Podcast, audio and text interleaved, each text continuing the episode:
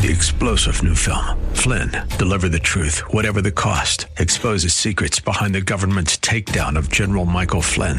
Flynn knew what the intel world had been up to. He ordered the first audit of the use of contractors. This set off alarm bells. He told the truth. He was the most dangerous person for Donald Trump to hire. They had to get rid of Flynn. Flynn, deliver the truth, whatever the cost. Available now. Watch it today. Go to salemnow.com. Salemnow.com. Welcome back. Friday, March 24th, 2023. We got the whole complement here. We have Bill, our uh, chief producer. We have David Dahl, our associate producer. Good to see you, gentlemen. NBC reports it exactly this way from this morning. Quote, the House passed GOP sponsored legislation Friday aimed at providing parents with more information about their children's educations, marking the congressional Republicans' foray into culture war battles taking place across the country over what children are taught in public schools. Continuing to quote from NBC, quote, "The Parents' Bill of Rights Act would require public school districts to publicly post information about curricula for students, including providing parents with a list of books and reading materials available in school libraries. The congressional action comes as some elected Republicans in states across the country have been intensifying a push to ban some books or pressed for limits on teaching about issues related to racial equality, sexual orientation, and gender identity in schools. Under the measure, schools would be required to offer at least two in person parent teacher meetings annually, and school boards would be required to hear feedback from parents about students' education. Close quote. Note what is taking place here and how it is written up. Providing parents with more information, NBC's words, is a foray into culture war battles as to what children are taught in public schools. Also, NBC's words. Does anyone stop for a moment to ask who the public is in public schools? Are the schools not paid for by the public to educate the public's children? And who, if not the parents, should determine what the children are taught? And who, if not the taxpayer, should determine what is done with their money supporting their laws? Laws like compulsory education. Why are there school boards with publicly elected members? Why are property and other taxes raised to fund public schools rather than private sources of funding, as in private schools which do not receive public funds or public input?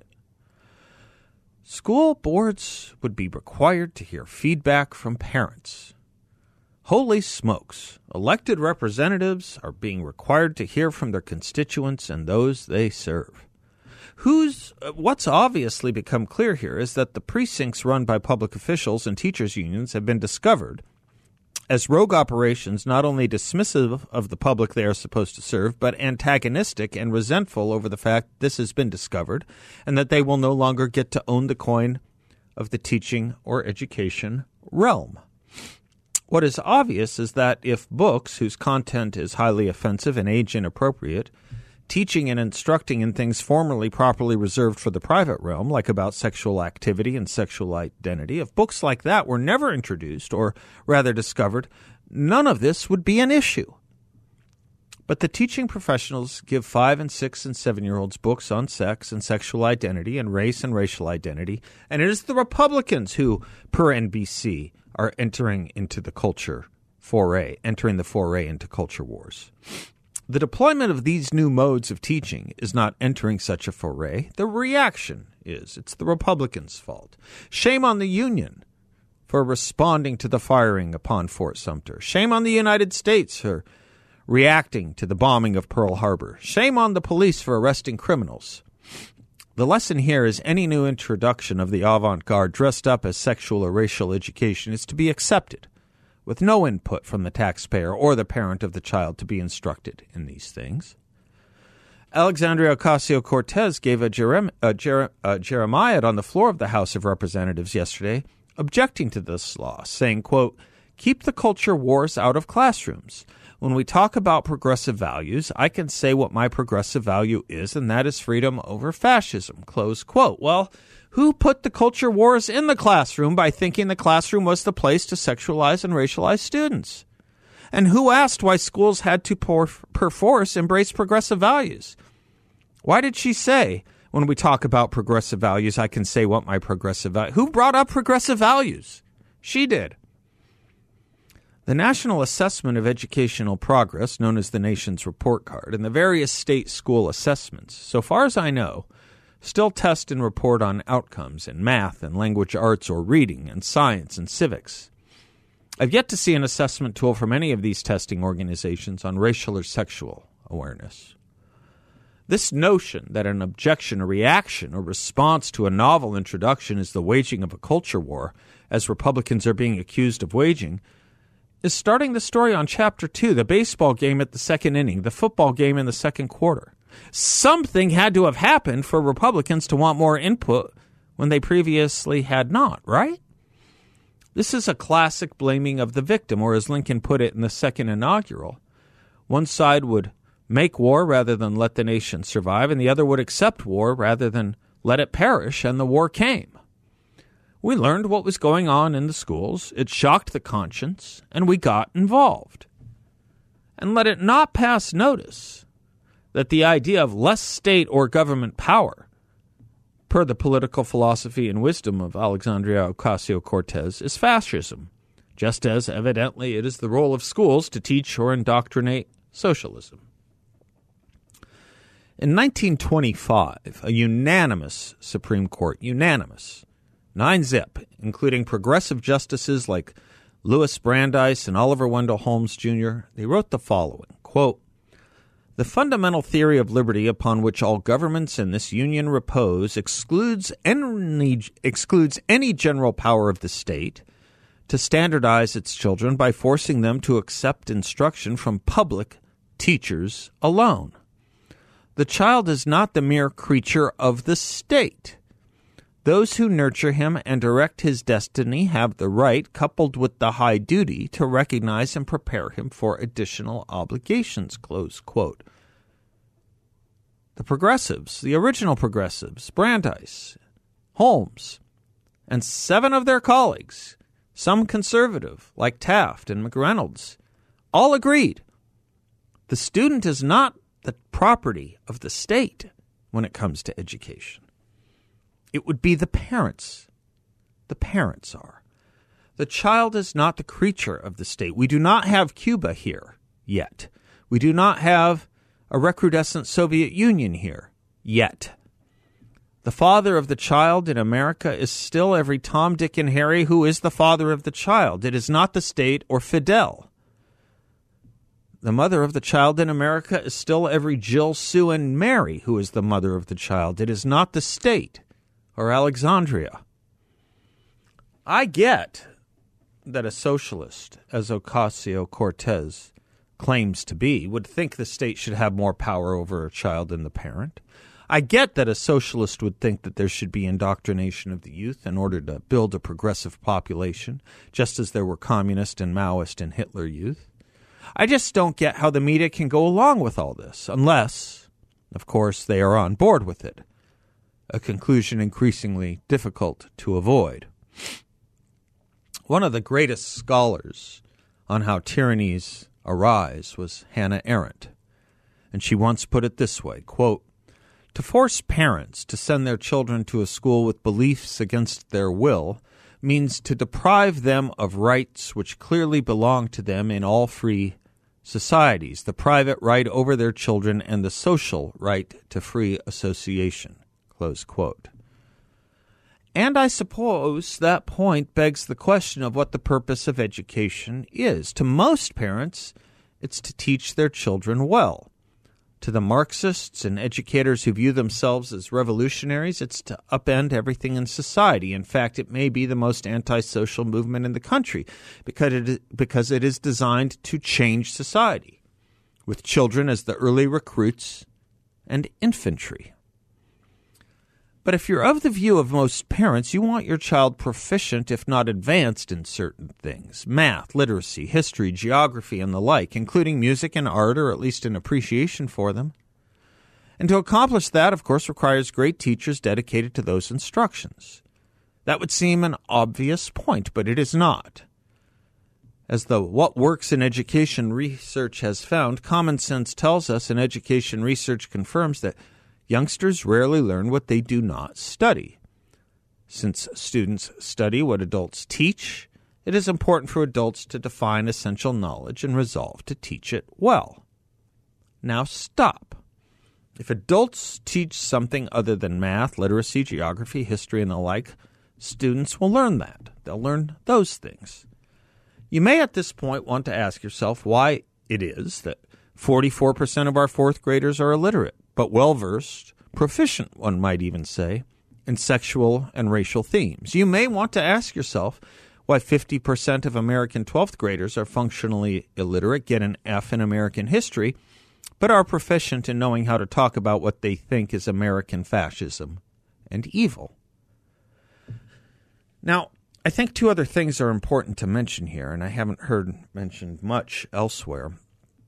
Up until about three years ago, when teacher retention rates and the teaching profession was rallying across the country for better remuneration, the chief complaint was how much frustration teachers had with their extra workloads. What extra workloads? Again and again, callers, teachers who called into shows like this or across the country were being asked or said they were being asked to do the work of parents. That was the extra workload. Parents sending their kids to school without having done the real homework of life, teaching their kids manners, discipline, respect for elders, proper clothing, the importance of school, and the like discipline. Teachers would often say things like, We have double duty now the work we're supposed to do and the work parents expect or rely on us to do, or alternatively, the work parents won't do. From those complaints of many years standing, it seems too many education professionals and the AOCs of the world whiplashed to in loco parentis. We will be the parents. We should be the parents, or at least the real parents should not be involved. We will take it on. We will not consider this double duty. We'll consider this primary duty. What was a complaint only three years ago and a long standing complaint going back about 30 years or so, i.e., having to do the work of the home, has been the demanded wish, the desire, the new mandate. I think this is so because when ideology and the use of education for revolutionary outcomes is the desire, no amount of work is too much. Workers of the World Unite is not an empty cry, and the common ownership of the means of production is the public school, where parents with their own ideas are being told they are no longer welcome. You see this even in school decisions now to conceal from parents the desiderata of young kids who wish to transition or even change their clothes or pronouns or names during school hours. What the neo Marxist movement brought to education was the notion that there is no such thing as a neutral education or educational process. And from becoming maximally in loco parentis, in the place of parents, it's a pretty short stone's throw to parens patriae, where the state just simply becomes the parent, as in Cuba, as in the old USSR, as in China, just as in no one, just as in nowhere anyone tries to move to, but millions have tried to and still try to escape from. Just as in governments whose constitutions declare themselves the same thing Alexandria Ocasio Cortez declares herself socialist. I'm Seth Leibsohn, 602 508 0960. We'll be right back.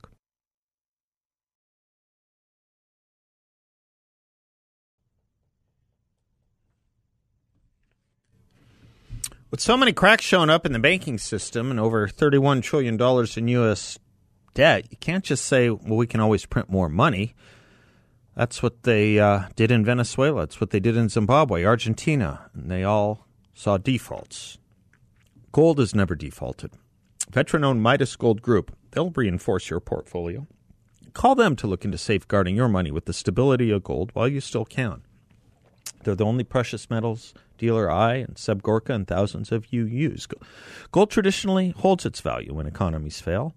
Think of it Signature Bank, Silicon Valley Bank, now Credit Suisse. Midas Gold Group believes we are in the midst of the early stages of a growing crisis, and the Fed's higher interest rates are your cue to create your own bank with real money.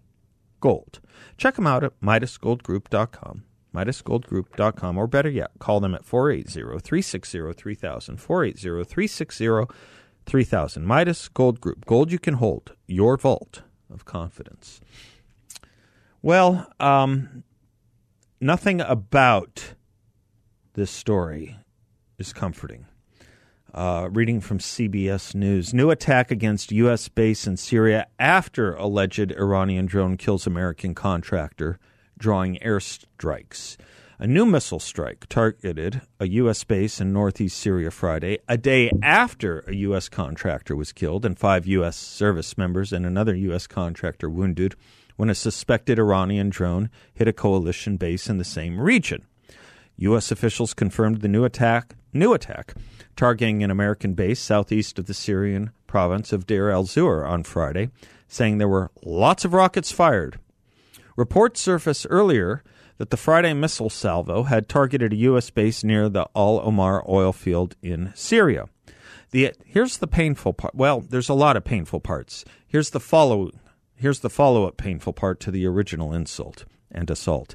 The attack came just hours after U.S. Defense Secretary Lloyd Austin said in a statement that U.S. Central Command forces had retaliated for Thursday's deadly drone attack with quote unquote pre- precision airstrikes against facilities in eastern Syria used by groups affiliated with Iran's Revolutionary Guard Corps. Well, they obviously weren't precision airstrikes if there was a new salvo of missile, missiles fired today. Obviously, that wasn't a precision airstrike, or at least not precise enough, or not at least not striking or strikeful enough. But that's only the follow-on insult. Why why did this happen in the first place yesterday? Well, for the new to that you go for, for that you go to the New York Times. Opening sentence: The main air defense system at a coalition military base in northeast Syria was in northeast Syria was not fully operational when a suspected Iranian drone hit the installation, killing a U.S. contractor. Not fully operational. Next paragraph: It was unclear why the system was not fully functional and what difference that made in defending the base from the attack on Thursday. I want to talk a little bit about what happens when we have not mission creep, but mission drift. When this has been a theme of mine for some time, and it now applies to the Defense Department as much, if not more so, than any other area of government, unfortunately.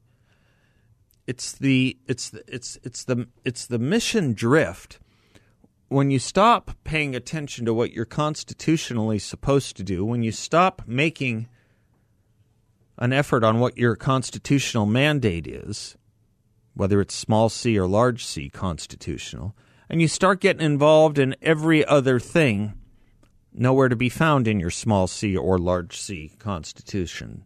So our federal government is involved in, I don't know, everything from water temperature to gas stoves to now education, but it can't solidify the border, a constitutional mandate. It can't solidify our sovereignty and the Defense Department. The Defense Department, it's involved in all this DEI training, and, and, and, and, and we can't have force protection at a base in Syria because we're not fully operational. And our Defense Department lies to us about precision strikes only for hours later to be more strikes from the enemy. Now, the other interesting angle to this is just what the hell is our Iranian and Syrian policy? what are the Iranians doing as this administration is trying to coax them to take a deal in cash from us? What are they doing?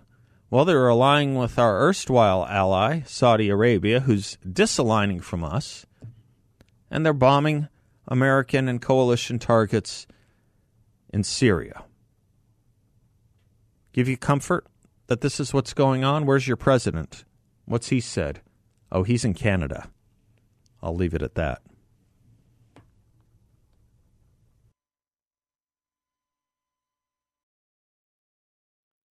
Well, welcome back to your Open Lines Friday. Six zero Open Lines Friday, not Open Line Fridays, right? We do this right. It's Open Lines Friday because we have lines, but it's only one Friday. People say it wrongly, don't they? they harumph. Open, yeah, harumph. Thank you. I got a harumph. Second Blazing Saddles reference this week, if I'm not mistaken. Welcome back to the Seth Leibsohn Show. Six zero two five zero eight. 0960-602-508960.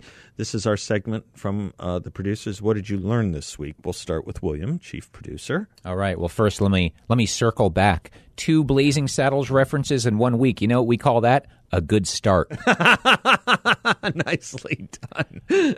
But how about the, What the- did you learn this week? well? I learned about the push for lower water pressure in washing machines, Oh, really? and it, That's not going to be good for anybody. No, it, it shouldn't be. It's um, it's going to create a, a new look, filth chic, is coming in. filth chic. That's well done, filth chic. This really. So they they they gave up on the gas ovens. They're now going to adjust the water in our wash. This was what Well, they can multitask. I That's the mean, I'm thing. worried that this they don't stop here, but this was the old definition William Buckley used to use of the definition of a liberal. I think it's in his book Up from Liberalism, 1959. I think it is that a liberal is someone who wants to reach into your shower to control the temperature. They're going to do this, aren't they? It's like make Orwell fiction again. Make Buckley's past writings fiction again. Yeah, make Buckley's predictions wrong again. Yeah, Come up with an acronym MBPW. Nah, it doesn't Rolls work. right off the yeah, it trips right off the tongue. David Dahl, what did you learn this week, sir? Uh, I have two. And Okay. the first one is we are living in the middle of a palindrome right now. Are if we? you look at the calendar, Yeah. today's date Yeah. is 32423. And it's been that way, and it will be that way for all of the 20s of March. No kidding. Yeah. Okay, that's that's good. We're we're living in a palindrome. A, uh, a date palindrome. I was dri- numerical palindrome. I was yes. driving uh, with my friend in his uh, broken down. He had a he had an old broken down Beamer that only really worked in reverse one day, and we were trying to drive out of out of the out of the driveway on uh, Claremont Boulevard or whatever, and our literature professor was walking by. Looking at us, and my friend, who was more clever than I was, said, "We're just kind of efforting the palindromic effect here." Yeah. Anyway, all right, good. What? What else? What else? The second one that I have discovered over the past uh, week or so Yeah. is that Americans love 5 4 time, quintuple time in music. Why? Some of the most iconic music themes Yeah. Are in 5 4 time. No I have no idea why, but it appeals to our Give us an example. Uh, Dave Brubeck's Take 5, the entire song is in 5 4 time. The Mission Impossible theme. Dun, dun, Um, yeah. Uh, some of Gustav Holst's The Planets. The first uh, introduction to Cream's White Room. Interesting. For whatever reason, these iconic music pieces have right. 5 4 time in them. All right. You need to go out or come back if you don't have enough time with Jimmy Buffett's Living and Dying in Three Quarter Time. all right, Yeah, all right. Just to neutralize that problem there. I don't know how. Pu- I mean, yeah, all right. Fair enough. Good work. Uh, you know what I learned this week? I'll tell you what I learned this week. And, and I made mention of it earlier. I learned that I have learned more in the last five years than in my first 50 years. That's impressive. Well, I, I, I just think I have. I just I, I, I think I've been I, you know I, not necessarily that I've been exposed to more, but maybe that it took me fifty years to appreciate and put everything together, particularly about the human condition. I have a lot to say about that. A lot to say about the human condition, and with regard to how children are brought up and raised and sent into the world they're supposed to act in, and the stories we're told, the Platonic stories that we're told to to to, to coach us into the into the world and realm. And then it turns out it doesn't work. You know why it doesn't work? It doesn't work because not everyone is taught the same stories or at least not everyone appreciates them or takes them seriously.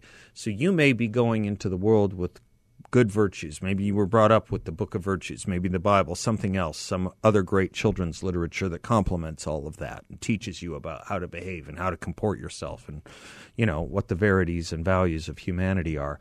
But you're operating in a world where you're operating on that moral plane or on that that plane, general, P L A N E, in a world of people who aren't. In a world of people who aren't. And so, what is the modern ethic in education? To further discombobulate us, not to give us more unity, to further disunify us and confuse us. Boys, girls, race, all this stuff. A lot of fuddling going A on. lot of fuddling going on. You take that from what book, Bill? Uh oh, it's Lewis. It is Lewis. It's the Screwtape Ah, letters. of course, Screwtape letters. where uh, where uh, where old Worm- Screwtape telling tells Wormwood, Wormwood. Yeah, yeah. he said, "You're cheat." You know this? Yes, David? your chief mission should Yeah. be to befuddle them. no, to fuddle, Fuddle them. to fuddle them. Your chief mission is to fuddle them. Be sure to fuddle them. It's a good word, fuddle. Okay, gentlemen, gracias. We'll be right back.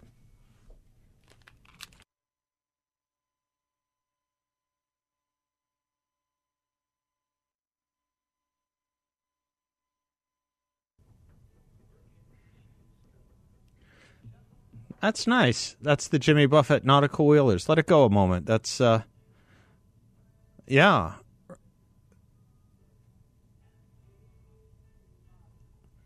It's because everyone here is more than content. Living and dying in three quarter time. Yeah, that's it. Yeah, let's add that in, a, in an out for the bumper, shall we? That's great. That's great. Wonderful. It, that's living and dying in three quarter time. Okay. That uh, that concludes our musical cultural uh, part of the show today. So let me go back to this point about deviation from the Constitution, large C, small c. And the problem that comes when you deviate from it is you lose your mission. You lose the ability to do what you're supposed to do. This is, for example, rife and problematic at the Department of Defense, which is seemingly as engaged now as anyone else in this project of diversity and equity and inclusion and manuals on how to maintain transgender bunks and the whole rest of it. It's really quite upsetting and really, I mean, look, here's the story that came out this week. I don't know how many of you saw it. Self described woke Defense Department schools official Kelisa Wing, whose anti white social media comments garnered national attention last fall, has been reassigned to an unrelated role, the New York Post has learned. Why, why are they even keeping a woke Defense Department schools official who's writing anti white messages and tweets? The Defense Department in October launched a 30 day review. 30 days it took the Defense Department of Wing, the now former Education Activity Chief of Diversity, Equity, and Inclusion at the Pentagon. Does it make you happy to know we have that at the Pentagon? We have an Equity Activity Chief of Diversity, Equity, and Inclusion after her Twitter posts with disparaging comments about white people resurfaced. Here's what she wrote in one post.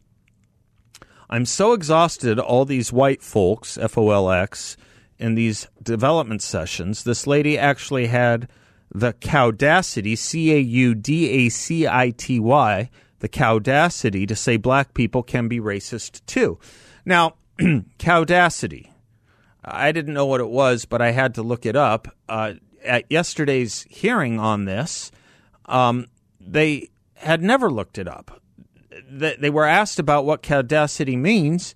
Uh, who was it? It was uh, Matt Gaetz was asking. Uh, Matt Gaetz was asking Gil Cisneros, the Undersecretary of Defense for Personnel Readiness, who was supposedly in charge of looking into that 30-day review of Kelisa Wing's divisive tweets about white people.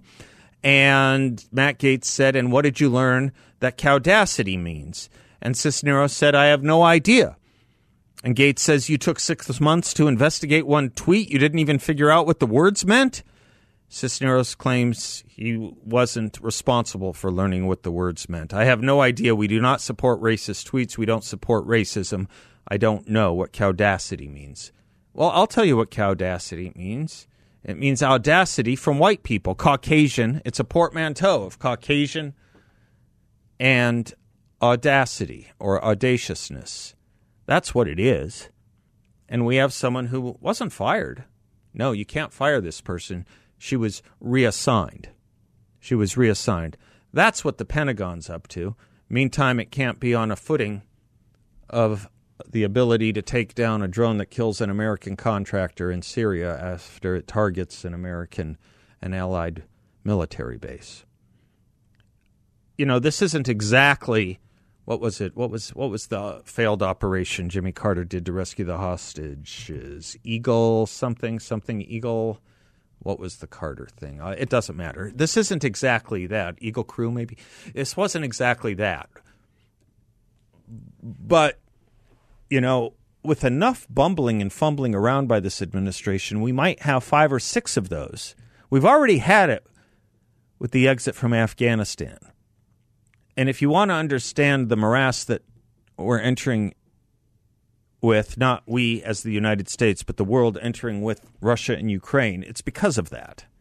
It's because the Ukraine, the, the war in Ukraine is about Afghanistan. And if we don't get it right, there will be a war in Taiwan over Ukraine because of the United States' in, inability to conduct a modicum of serious foreign policy objectives. If we're going to exit from Afghanistan, fine. Let's not do it on an artificial timetable that we're unprepared for, that leaves the enemy in place, excuse me, leaves the conditions on the ground for the enemy to take over the place, along with all our arms and allies being targeted.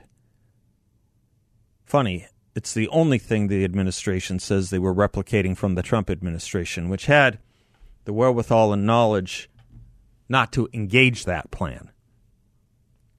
Not to not to do that. They didn't do it. It was a plan on paper. This administration did it and blames the previous administration for it. As it blames everything. The previous administration is blamed for things this administration didn't do that is opposed to it and did do that was on paper from it. It's a hell of a thing. And for those who want to, you know, discuss and debate what our proper role should be in Ukraine now, I'm happy to have the discussion. It's roiling and raging and a good one, I suppose, to have. I wish we didn't have to have it, though, because it's another unnecessary war. And what makes it so damn complicated is that it was all, like every unnecessary war, preventable. And it would have been preventable by an administration and a president that didn't give Putin all the signals that he should do this in the first place that we would be feckless with allies like Afghanistan, or that we would say such things as it will depend on the nature of the incursion, a small incursion versus a larger one. It's unseriousness, it's sloppiness, it's the lack of leadership. And yeah, there are still three powers in the world Russia, China, and the United States we're helping to build the other two to become more powerful as we disarm ourselves through leadership, through rhetoric, through rhetoric, and through our military ability. Yes, I do think when you see the recruitment videos that are put out by this Defense Department that are all about the psychological and emotional support that new recruits have in this Pentagon, in this Department of Defense. Yes, I do think China and Russia laugh at us. Yes, I do think we are not a serious country. Yes, I do think they think we're not a serious country. Give me the evidence that we are. Show them the evidence that we are. We kowtow to them at every point and blunder our way through things that should not even be in the kindergarten room. Like this person. This person, this title, this incredible title. It's just incredible to me, there's a title like this. It's a title Education Chief of Diversity, Equity, and Inclusion at the Pentagon. We have that. We have that now. Education Activity Chief of Diversity, Equity, and Inclusion. Please.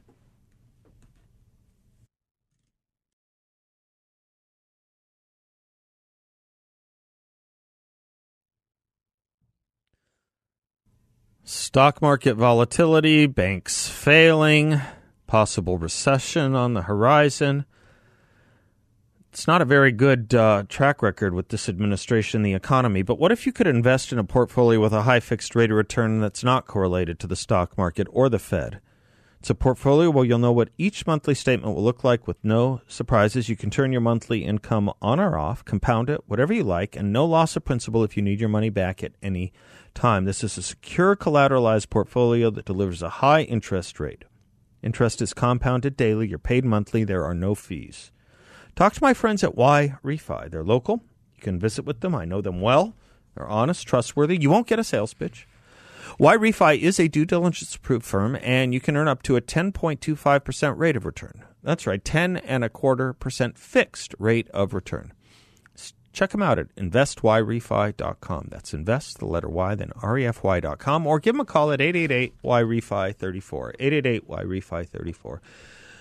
Okay, this is interesting. Two former White House officials said President Biden is frustrated with Vice President Kamala Harris's performance, even if he remains committed to keeping her as his running mate in the 2024 election a new report reveals. This is in the New York Post. The 80 year old Biden, who has gone out of his way to praise Harris in recent public remarks, reportedly has griped about his number two's reluctance to take on risky assignments.